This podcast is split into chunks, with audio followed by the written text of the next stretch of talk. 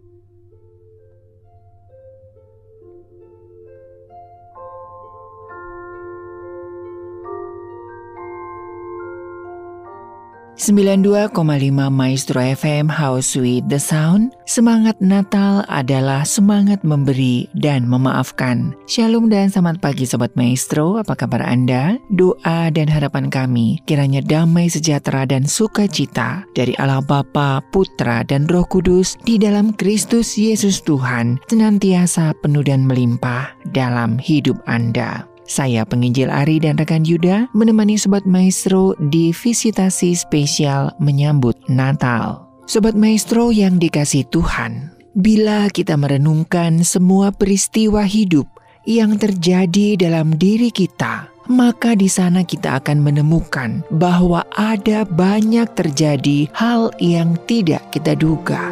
Ada hal yang sesuai dengan rencana kita, tetapi sebaliknya ada juga hal di luar dugaan kita. Dan kadang kita sulit memahami, tetapi itu terjadi otomatis tanpa perlu kita kendalikan, karena itu rencana Tuhan dan bukan rencana kita sikap yang sering kita ambil adalah biarkan semuanya mengalir saja. Itulah yang terjadi di dalam diri Maria, seorang gadis desa dari Nasaret. Di dalam Injil Lukas 1 ayat 26 hingga 38, di sana dituliskan, bagaimana malaikat Gabriel memberitahukan kepada Maria tentang kehamilan Maria.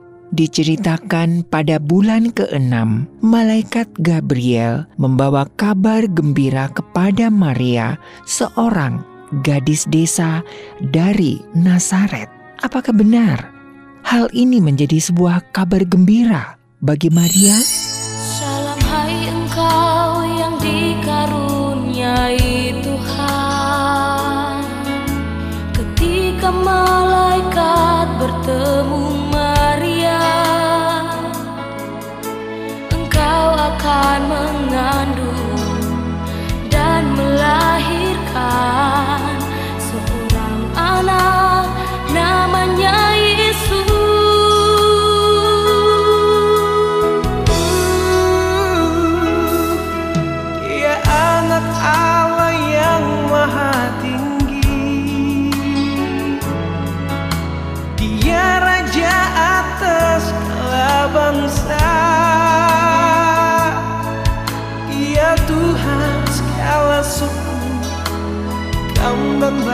Bahasa yang lahir 2000 tahun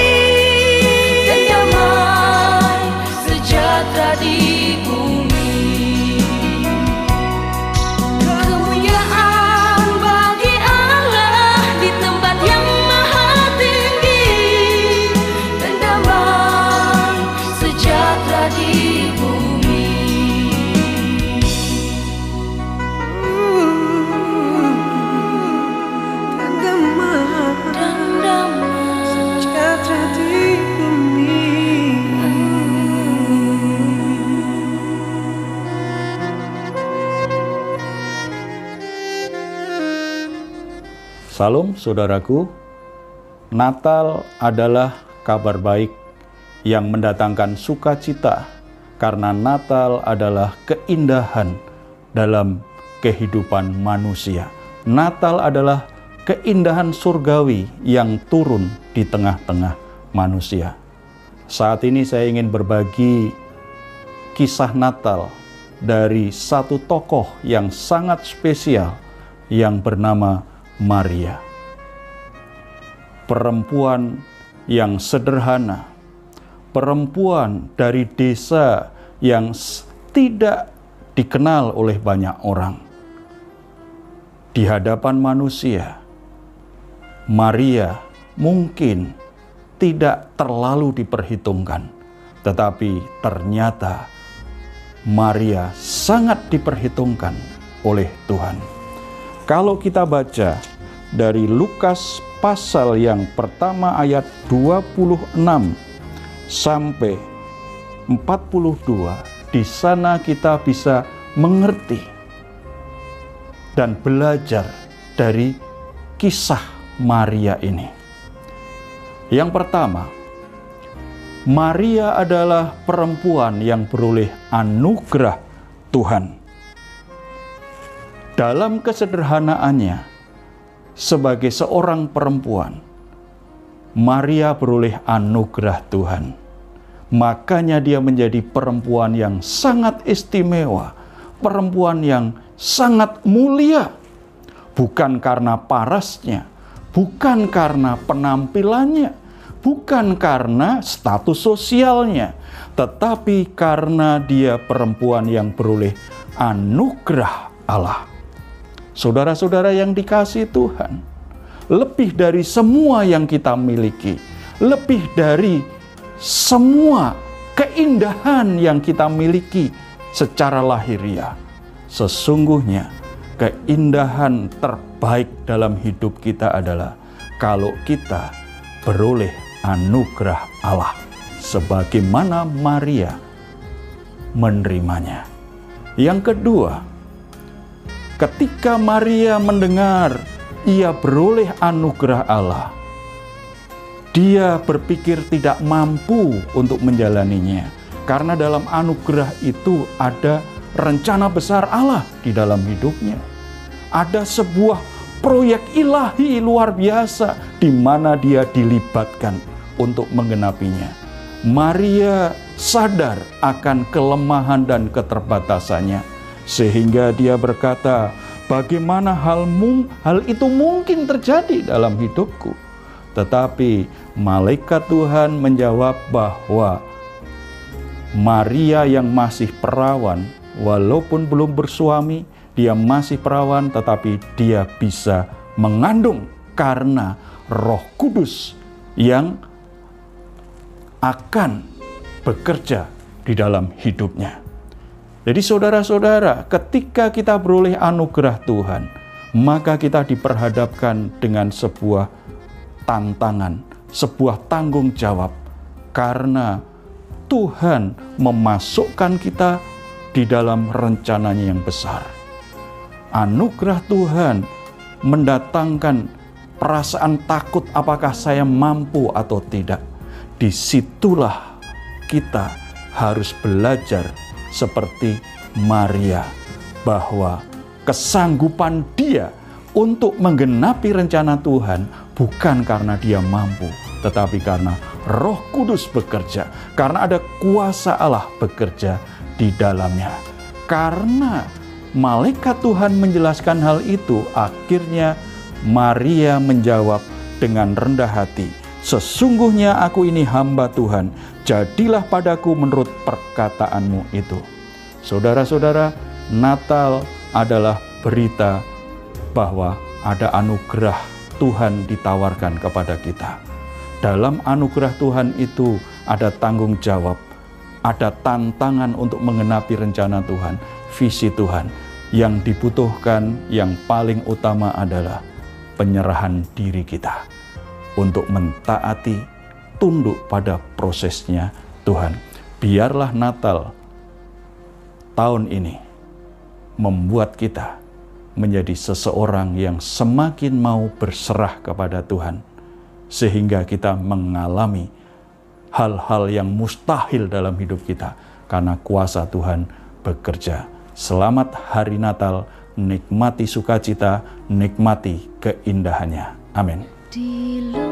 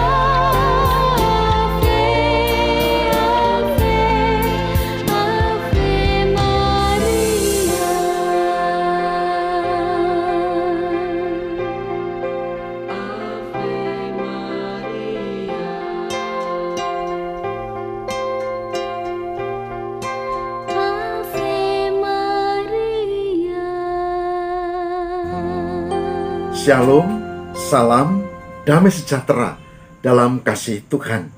Saudara, saya Pendeta Lukas Eko Sukoco dari Padepokan Diakonia Mitra Kinasih GKJ Purworejo. Dan sekarang saya akan mengangkat tema menyambut Natal, belajar atau berefleksi dari sosok Maria, Ibu Yesus. Saudara, saya memilih ini karena memang kita tahu ada yang menarik dari sosok Maria. Bahkan banyak hal yang menarik. Selain kita sudah membahas tentang Bapak Yusuf. Nah, mari kita cermati apa yang menarik dan apa yang kita perlu pelajari, yang perlu kita teladani, yang perlu kita angkat sehingga kalau kita menyambut Natal kita tidak sekedar eh, merayakannya saja, tetapi memang ada poin tertentu yang kita bisa refleksikan dan itu menjadi teladan kita dan itu akan membuat kita hidup lebih baik, lebih berkualitas lagi. Yang menarik Saudara, Maria adalah perempuan yang mendapat anugerah Allah yang luar biasa. Bahkan di dalam Alkitab, saudara banyak membaca orang laki-laki yang mendapat anugerah Tuhan yang dipanggil menjadi nabi, yang dipanggil menjadi hakim-hakim, yang dipanggil menjadi raja, tapi tidak banyak tokoh perempuan. Dan salah satu tokoh perempuan yang luar biasa adalah Maria.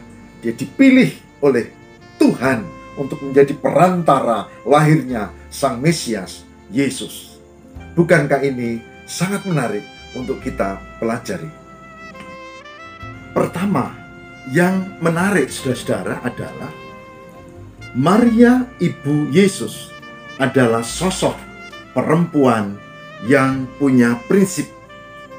Ia tinggal di masyarakat pada zamannya yang buruk, tapi dia punya prinsip untuk menjadi perempuan yang taat, yang beribadah kepada Tuhan. Saudara bisa perhatikan bahwa ketika Nathanael dilukiskan dalam Yohanes 1 ayat 46 diberitahu bahwa ada sosok Yesus. Nathanael mengatakan, "Mungkinkah sesuatu yang baik datang dari Nazaret?" Saudara, dia tinggal dalam lingkungan yang buruk, tapi dia tetap memiliki keteguhan hati. Bahkan di dalam Injil Matius 4 ayat 16 dikatakan bahwa bangsa yang diam dalam kegelapan telah melihat terang yang besar. Bagi mereka yang diam di negeri yang dinaungi maut telah terbit terang. Ini sindiran bahwa masyarakat pada saat itu hidup dalam kegelapan. Tapi sekali lagi, Maria adalah perempuan yang punya prinsip. Alangkah indahnya kalau kita semua, laki-laki maupun perempuan, memiliki prinsip sebagai orang beriman seperti Ibu Maria. Berlebihan kalau ada yang mengatakan bahwa Maria Ibu Yesus bagikan terate, bunga terate yang putih di tengah kolam yang kotor dan dia tumbuh dan tetap menjadi teratai yang putih bersih dan indah. Dia mampu menjaga hidup sebagai orang beriman di tengah lingkungan yang tidak baik. Ini sangat indah. Nah, saudara, teladan yang kedua dari Maria Ibu Yesus, Bunda Maria, orang menyebutnya begitu, adalah dia memiliki sikap hati yang bersuka cita dan memuliakan Tuhan. Lukas 1, 46, 47, saudara akan menemukan itu. Lukas 1, 46, 47, dikatakan, Jiwaku memuliakan Allah, hatiku bergembira karena Allah juru selamatku. Ketika dia mengandung oleh karena roh kudus, dia menghadapi ancaman dari komunitas Yahudi yang radikal yang akan rajam hukum mati bagi yang mengandung di luar nikah. Akan menghadapi pergunjingan dari tetangganya. Tapi Maria menghadapinya karena ini tugas dari Allah yang melahirkan seorang nabi, bukan sekedar nabi, tetapi malah Mesias. Maka dia katakan, hatiku bersuka cita Aku memuliakan Allah, juru selamatku. Ini sikap yang kedua. Jadi sikap yang pertama dia punya prinsip di tengah kesulitan orang yang berbuat tidak benar, bangsa yang dalam kegelapan. Tapi yang kedua yang lebih mulia lagi yaitu dia hidup untuk Tuhan. Maka layak dia dipilih Allah untuk menjadi sarana kelahiran Yesus Kristus atau Isa Al-Masih. Yang ketiga, saudara, yang pantas diteladani dari sikap dan karakter atau sosok Maria, ibu Yesus. Yang ketiga adalah Maria suka untuk bergaul dengan saudara-saudara seiman. Maka, meskipun jauh dan transportasi tidak seperti sekarang, saudara baca di Lukas 1, 39 sampai 41, bahkan ayat 56. Lukas 1, 39 sampai 41 dan 56, ia pergi mengunjungi saudaranya Elizabeth. Saudara seiman juga Elizabeth yang juga sedang mengandung. Saudara, orang mengandung dalam konteks waktu itu transportasi tidak seenak sekarang. Di tempat lain yang mengunjungi. Karena apa? Karena panggilan hati untuk bergaul dengan saudara seiman. Karena panggilan jiwa untuk juga bersyukur karena dia tahu Elizabeth pada masa tua mendapat anugerah anak dan Maria mendapat anugerah tapi dari Roh Kudus keduanya bersuka cita dan saling menguatkan. Saudara boleh baca di ayat Lukas 1 39 sampai 41 dan 56. Dikatakan apa? Salah satunya adalah Elizabeth berkata, "Oh, ibu dari Mesias, ibu tuanku, Begitu engkau melakukan salam, maka bayi dalam kandunganku melonjak kegirangan, kata Elizabeth. Jadi, bergaul dengan saudara seiman itu salah satu poin penting yang dilakukan keteladanan dari Bunda Maria atau Maria Ibu Yesus. Yang terakhir, ada satu lagi yang menarik dari Maria Ibu Yesus Saudara, kita bisa membaca dalam Injil Lukas pasal 2 ayat 46 47. Lukas 2, Lukas 2 ayat 46 47. Saudara akan temukan sesudah tiga hari mereka menemukan dia, Yesus, dalam bait Allah.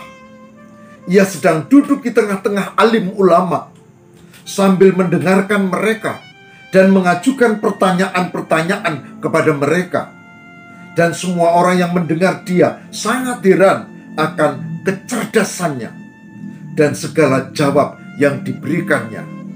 Lukas 2, 4, 6, 4, 7. Apa maksudnya?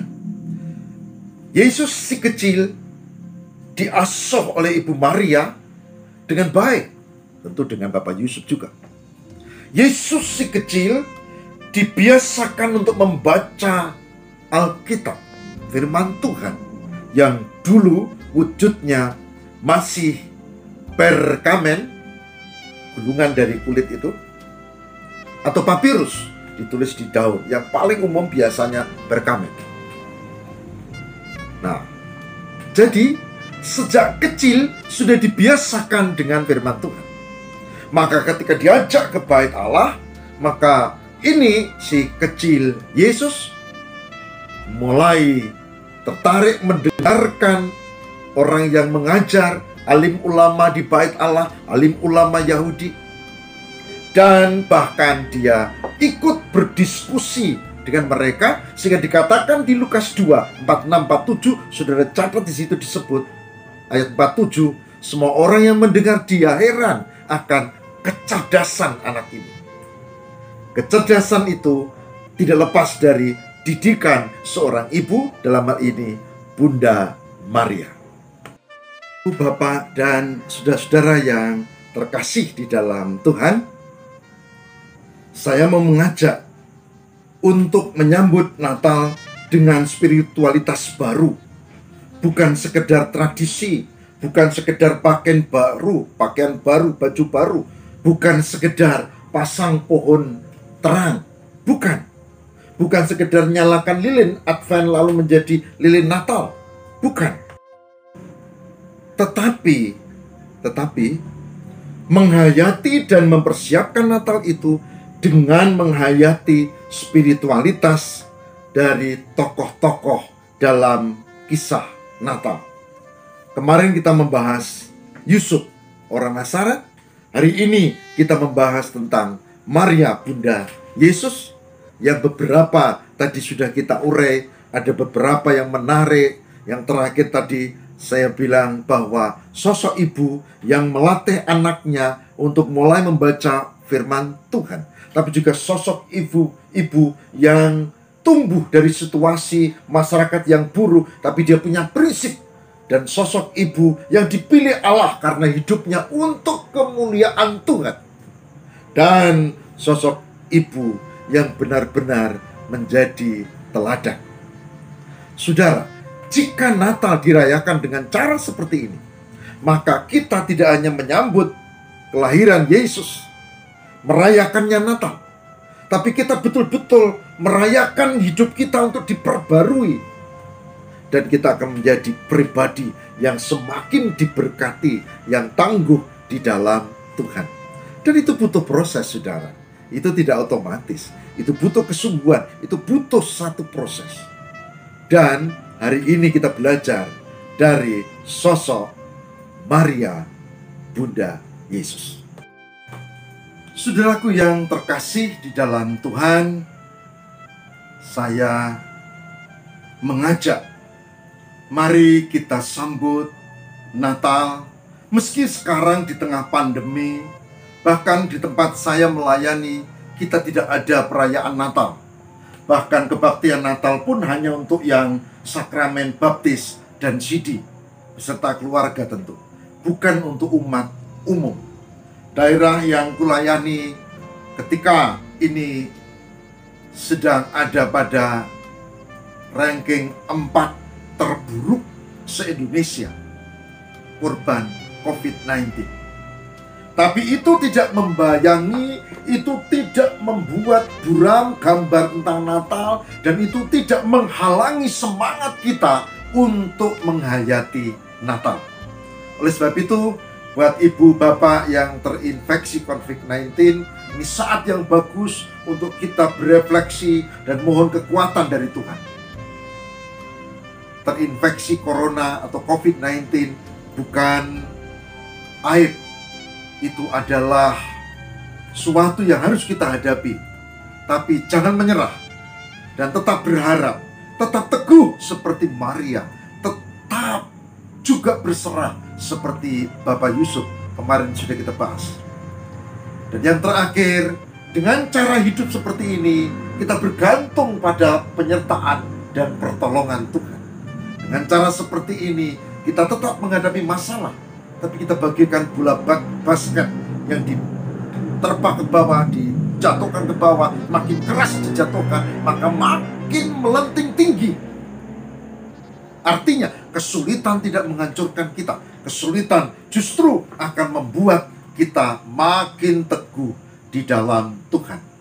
Semoga Tuhan memberkati. Mari kita mohon tuntunan Roh Kudus. Ya Tuhan, beri kekuatan dan berkat. Beri kami kesanggupan menjalani kehidupan di tengah kesulitan, tantangan, rintangan, penderitaan, dan masalah yang bermacam-macam. Beri kami kekuatan, ya Allah. Dan hari ini kami belajar dari Bunda Maria. Beri kami keteguhan hati. Meski di sekitar hidup masyarakat seperti ini, tapi tetap bergantung pada Allah. Beri kami keyakinan dan hidup untuk kemuliaan Tuhan. Dan beri kami untuk tanggung jawab terhadap keluarga. Terima kasih Tuhan. Kepadamu kami berserah. Demi Kristus pengantara kami. Haleluya. Amin.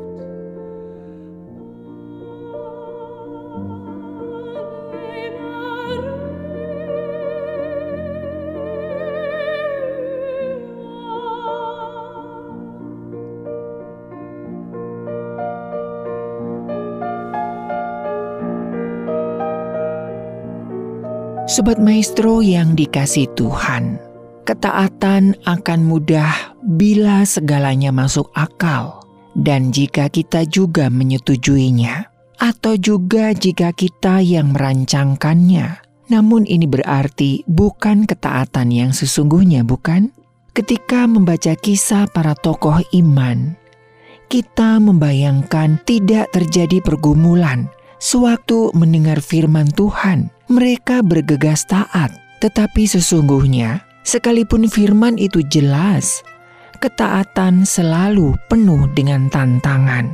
Seorang malaikat Tuhan menampakkan diri kepada Maria, seorang malaikat. Kita mungkin berkata bahwa jika kita dikunjungi malaikat, maka kita akan segera taat, tetapi nyatanya tidak demikian. Alkitab mencatat Maria sangat gelisah di dalam Lukas 1 ayat 29, terjemahan NIV Greatly Troubled. Selain itu Maria juga punya beberapa pertanyaan yang sangat serius. Maria berkata kepada malaikat itu, Bagaimana hal itu mungkin terjadi karena aku belum bersuami? Ini adalah pertanyaan yang sangat relevan dengan kegelisahan Maria. Dalam banyak hal, Pertanyaan Maria tak jauh berbeda dengan Zakaria yang kita renungkan kemarin. Ketika malaikat itu memberitahu Zakaria bahwa ia dan Elizabeth istrinya yang berusia lanjut akan punya anak, ia juga bertanya, "Bagaimanakah aku bisa yakin?" Atau bisa juga diterjemahkan dalam LAI, "Bagaimanakah aku tahu bahwa hal ini akan terjadi?" Namun Zakaria malah menjadi bisu. Sobat Maestro yang dikasih Tuhan, kita bisa coba meneliti tata bahasa dari pertanyaan kedua tokoh ini untuk mendapatkan petunjuk. Namun menurut pemahaman saya, jawabannya bukan pada respon awal mereka, melainkan reaksi mereka selanjutnya. Sepertinya Zakaria tak beranjak dari kebingungan atau keraguannya selama pertemuan awal dengan malaikat. Hal ini baru terjadi belakangan. Sebaliknya di ayat 26 hingga 38, Maria segera beranjak dari kebingungan dan berserah diri. Kemudian Maria berkata, Sesungguhnya aku ini adalah hamba Tuhan, jadilah padaku menurut perkataanmu itu. Dalam suratnya, Rasul Paulus berdoa agar rupa Kristus dibentuk di dalam kita para pengikut Yesus. Tertulis dalam Galatia 4 ayat 19. Tetapi sesungguhnya Marialah yang telah membentuk Kristus secara fisik di dalam dirinya, di dalam rahimnya. Sementara kelahiran dari anak darah dan inkarnasi merupakan mujizat penting dalam pengakuan iman Kristiani kita juga menemukan satu formasi spiritual lewat pengalaman Maria, agar rupa Kristus dibentuk di dalam kita. Seperti Maria, kita harus melangkah dari kegalauan, ketidakpastian, dan keraguan kita untuk menuju pada penyerahan diri. Partisipasi di dalam Kristus terjadi ketika kita berdoa. Sesungguhnya, Aku ini adalah hamba Tuhan. Jadilah padaku menurut perkataanmu itu. Bahkan ketika kita tergoda untuk terpaku pada pertanyaan, Bagaimana hal ini bisa terjadi? Kiranya Tuhan memberi kita anugerah untuk melangkah dengan iman dan berkata, "Jadilah padaku." Jadilah Tuhan kehendakmu. Kaulah penjunan Ku tanahnya. Bentuklah aku Sesukamu. Kan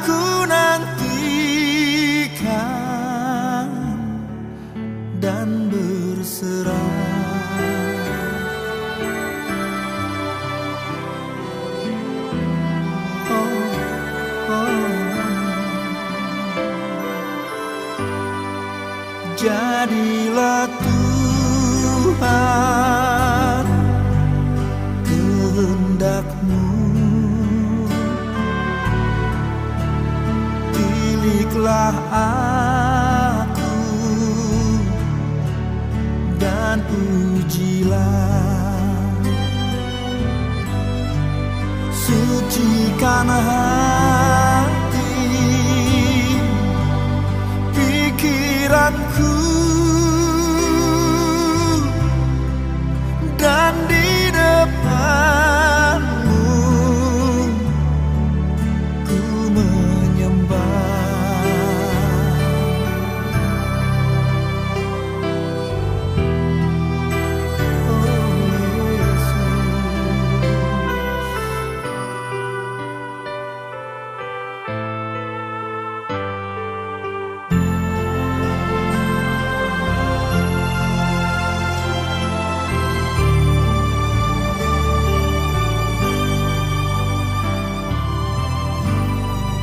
Jadilah Tuhan kehendakmu. Tolong ya Tuhan Ku yang lemah. Segala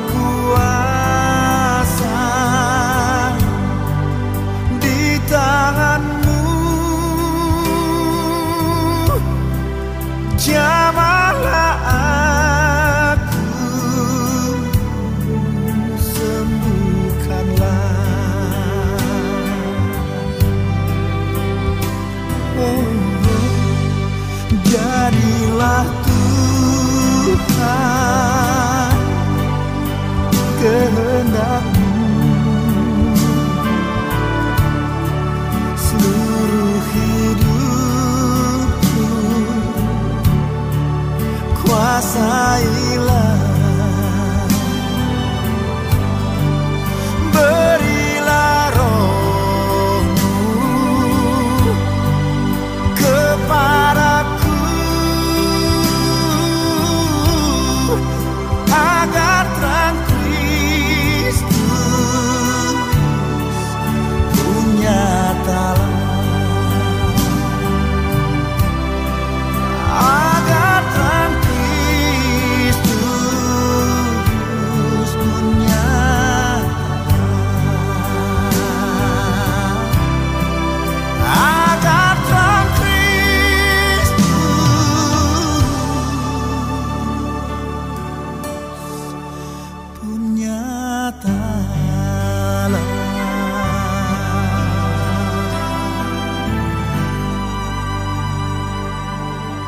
Sobat Maestro yang dikasih Tuhan, jikalau kita sedang dalam keadaan seolah tidak ada jalan keluar, sedang sedih, sakit, atau menderita yang amat sangat, mari kita mengimani tidak ada yang mustahil bagi Allah. Pedihnya menghadapi hal itu semua, yakinkan dalam diri sendiri bahwa dengan jawaban Maria, "Aku ini hamba Tuhan, jadilah padaku menurut kehendakmu." Mari kita sama-sama berdoa. Tuhan Bapa kami yang bertata di dalam kerajaan surga, kami mengucap syukur ya Tuhan. Di dalam perenungan kami menyambut Natal, kami kembali diingatkan dan kami kembali ditegur dengan kebenaran firman Tuhan. Jikalau kemarin kami diingatkan dengan kejadian Imam Zakaria, pagi hari ini kami diingatkan kembali oleh respon daripada Maria.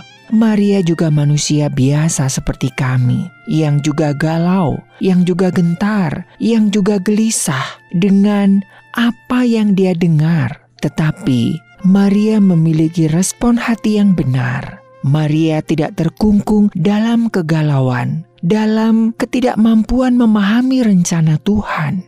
Maria beranjak kepada sikap penyerahan diri yang penuh dengan mengatakan, Aku ini hamba Tuhan, jadilah padaku menurut kehendakmu. Kiranya Tuhan hari ini memampukan setiap kami, sobat-sobat maestro, dan kami setiap umat-umatmu ya Tuhan untuk memiliki hati seorang hamba. Kami taat bukan karena kami setuju dengan apa yang terjadi, kami taat melakukan karena sesuai dengan yang kami rancangkan. Kami taat karena kami tahu ada keuntungan-keuntungan yang kami dapatkan. Tetapi kami benar-benar boleh taat karena kami adalah hamba Tuhan. Biarlah kami memiliki ketaatan yang sejati, bukan keterpaksaan atau taat karena takut dan lain sebagai macamnya. Kami tahu ya Tuhan, di dalam ketaatan ada begitu banyak hambatan, ada begitu banyak tantangan, ada begitu banyak hal-hal yang membuat kami takut. Tetapi di dalam ketaatan itulah kunci pembuka mujizat, di mana kami akan masuk dalam pengalaman-pengalaman yang besar bersama-sama dengan Tuhan di dalam ketaatan. Terima kasih ya Tuhan untuk hari ini. Tuhan boleh menegur kami. Mungkin selama ini ketaatan kami dengan pamrih, ketaatan kami karena kami ingin mengharapkan sesuatu, ketaatan kami karena apa yang terjadi sesuai dengan rancangan kami. Namun biarlah ya Tuhan, pagi hari ini, di mana pun sobat-sobat maestro yang sudah mengirimkan pokok-pokok doa, ataupun yang sedang bergumul bersama-sama dengan kami, baik dengan sakit penyakit, dengan perekonomian, dengan permasalahan keluarga, dengan apa pun yang sedang terjadi, kami memiliki respon hati yang benar, sebagaimana dengan Maria. Aku ini hamba Tuhan, jadilah padaku menurut kehendakmu. Kiranya Tuhan hari ini memberikan kami roh ketaatan, memampukan kami untuk taat di tengah-tengah penderitaan yang kami hadapi. Kami tetap taat di tengah-tengah kesakitan kami. Kami tetap taat di tengah-tengah kesesakan hidup kami. Kami taat di tengah-tengah pergumulan keluarga kami yang mungkin belum selesai dengan suami, dengan istri, dengan anak-anak, dengan orang tua, dengan kerinduan-kerinduan kami. Kami tetap boleh terus taat sekalipun kami masih diperhadapkan dengan permasalahan-permasalahan ekonomi, dengan hutang pihutang, dengan pembayaran-pembayaran dan sebagainya macamnya. Kami percaya ya Tuhan, ketaatan akan mendatangkan berkat dan mujizat Tuhan. Mampukan kami ya Tuhan untuk berkata sebagaimana Maria dan kami boleh menjadi hamba-hamba Tuhan yang memiliki hati hamba yang memiliki ketaatan yang sejati. Terus kami berdoa buat kota dan bangsa kami dengan virus corona, dengan varian baru Omikron yang begitu cepat menyebar. Kami percaya Tuhan yang mempunyai kendali. Kami akan aman bersama-sama dengan Tuhan. Kiranya Tuhan juga menolong pemerintah kami, tim medis, TNI Polri, aparat-aparat kepemerintahan dari Bapak Presiden hingga pemimpin-pemimpin di pedesaan, kiranya Tuhan juga boleh menolong. Tuhan juga boleh memberkati hamba-hamba Tuhan dan gereja-gereja Tuhan. Tuhan juga memberkati Radio Maestro, mengurapi kiranya melalui Radio Maestro pengharapan dan juga suara-suara kebenaran yang daripada Tuhan senantiasa boleh diperdengarkan. Memberkati dan mengurapi tim manajemen, memberkati dan mengurapi rekan-rekan kru yang masih bertugas. Tuhan juga memberkati dan mengurapi sobat-sobat maestro yang dengan setia mendukung pelayanan di Radio Maestro, baik dalam periklanan, donasi, ataupun dalam bentuk-bentuk yang lainnya. Tuhan boleh memberkati. Terima kasih ya Tuhan. Inilah yang menjadi kerinduan kami. Jadilah pada kami menurut kehendakmu. Mari kita angkat tangan di hadapan Bapa di sorga dan terimalah berkat Tuhan. Segala berkat kasih karunia daripada Allah Bapa di sorga, rahmat cinta kasih yang berlimpah-limpah dari Tuhan Yesus Kristus, di dalam persekutuan yang manis dengan roh Allah yang kudus, turun atas kehidupan kami, menyertai langkah hidup kami, memberkati kami saat ini, sampai selama-lamanya.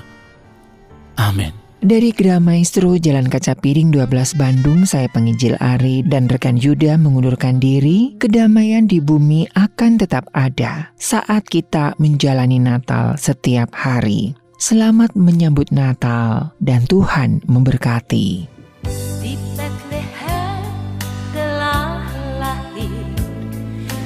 Selamat